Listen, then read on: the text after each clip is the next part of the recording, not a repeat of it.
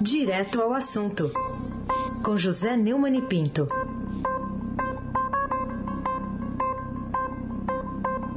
Oi, Neumani, bom dia.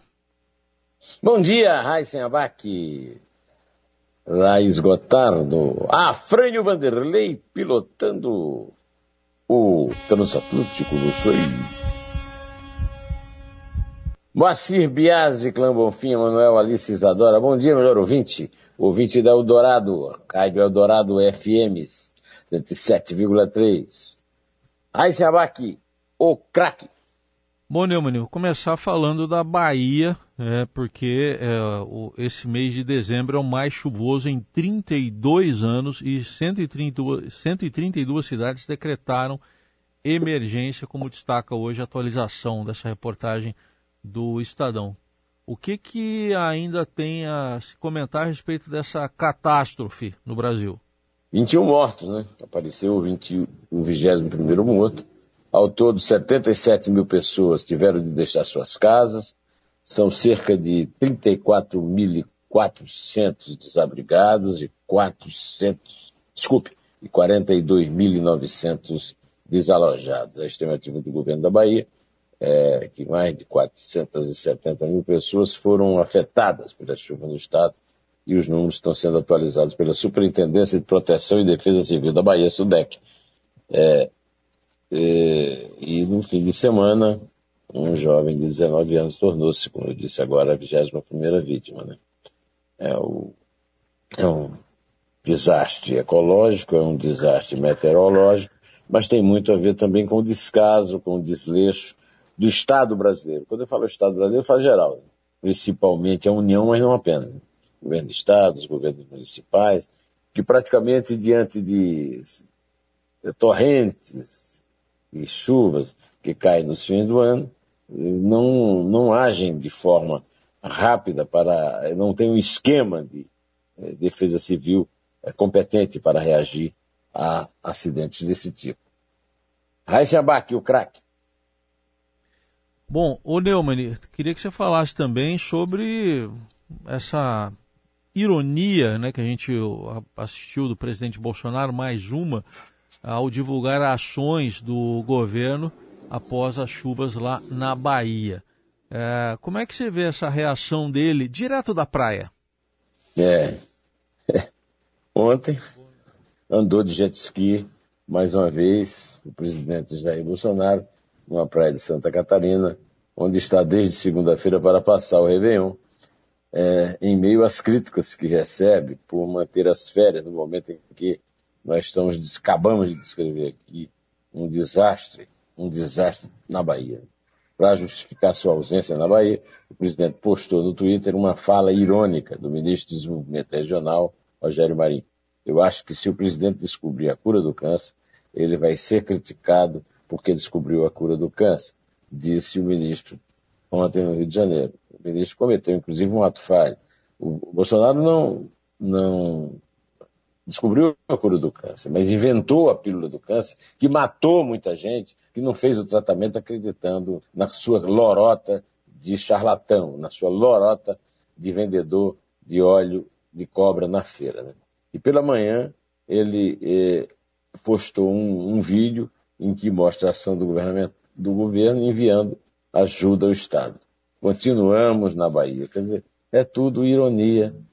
E o povo que se dane, Raíssen Abac, o craque. Bom, mas quando o assunto é imóvel, aí o governo se mexe e libera moradia funcional para ministros de Estado e também para o chefe da Advocacia Geral da União, como conta o Vinícius Valfré. A gente até ouviu a reportagem dele mais cedo aqui no Jornal Eldorado. O que, que você achou dessa medida? É, ela está, inclusive, é a notícia também na primeira página do Estadão, da edição de hoje. É, ontem, o governo Bolsonaro editou uma portaria para permitir que ministros é, usem imóvel funcional, mesmo sendo proprietários de casa em Brasília.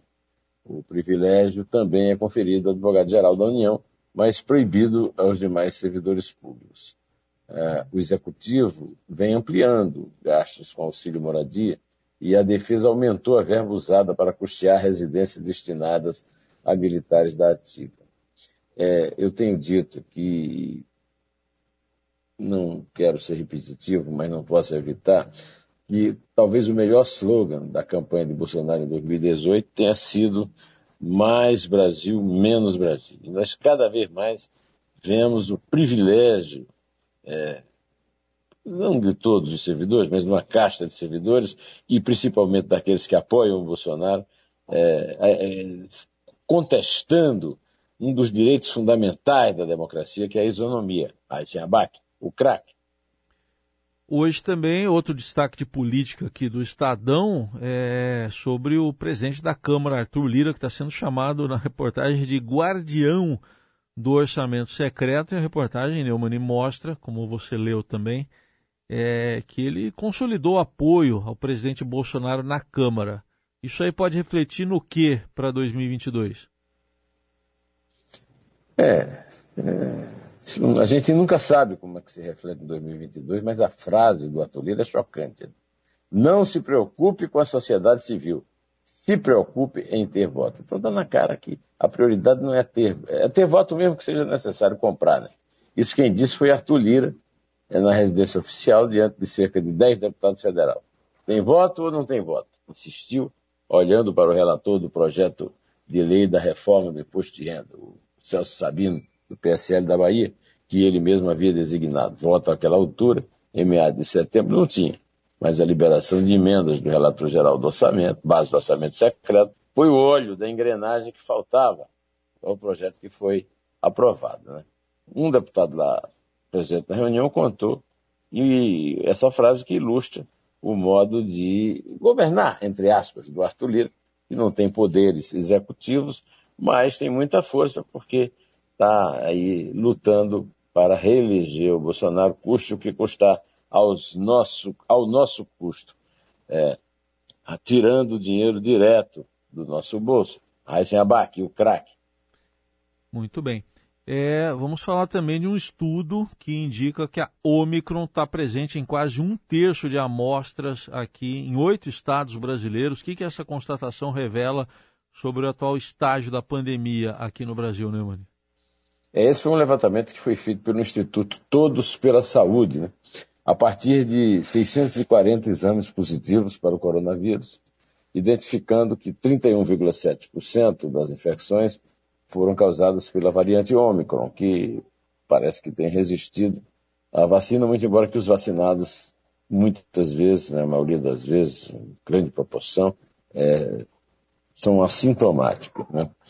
Entre os 604 testes positivos analisados, 203, ou seja, quase um terço, indicaram a presença da variante Ômicron em oito estados: São Paulo, Rio de Janeiro, Minas, Gerais, Mato Grosso, Bahia, Goiás, Santa Catarina e Tocantins. A maioria dos casos está nos estados de São Paulo e no Rio de Janeiro, onde mais de 50 infecções de Ômicron foram identificadas. A Ômicron ainda é um pouco secreta para os estudiosos, mas tudo indica que se propaga com mais rapidez, e, mas é menos letal.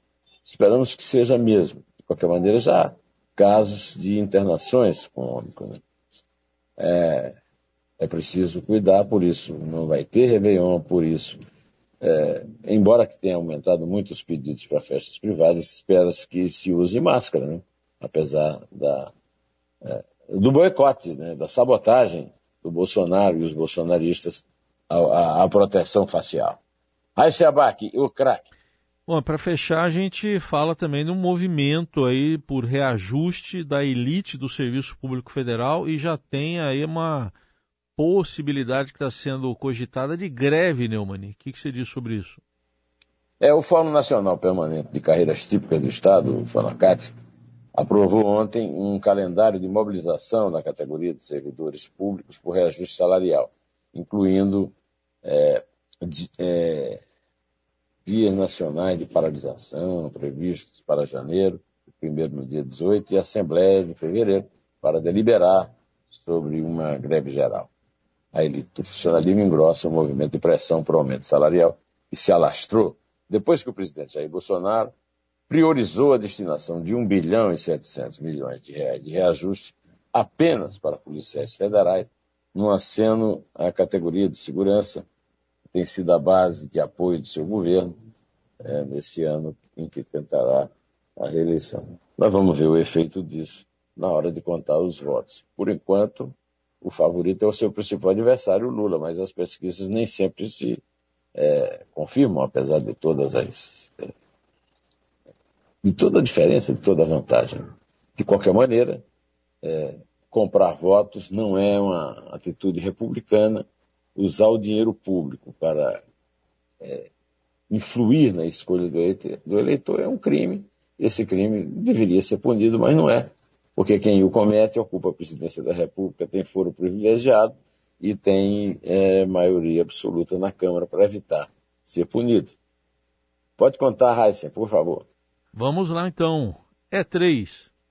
É dois. É um. Então, é.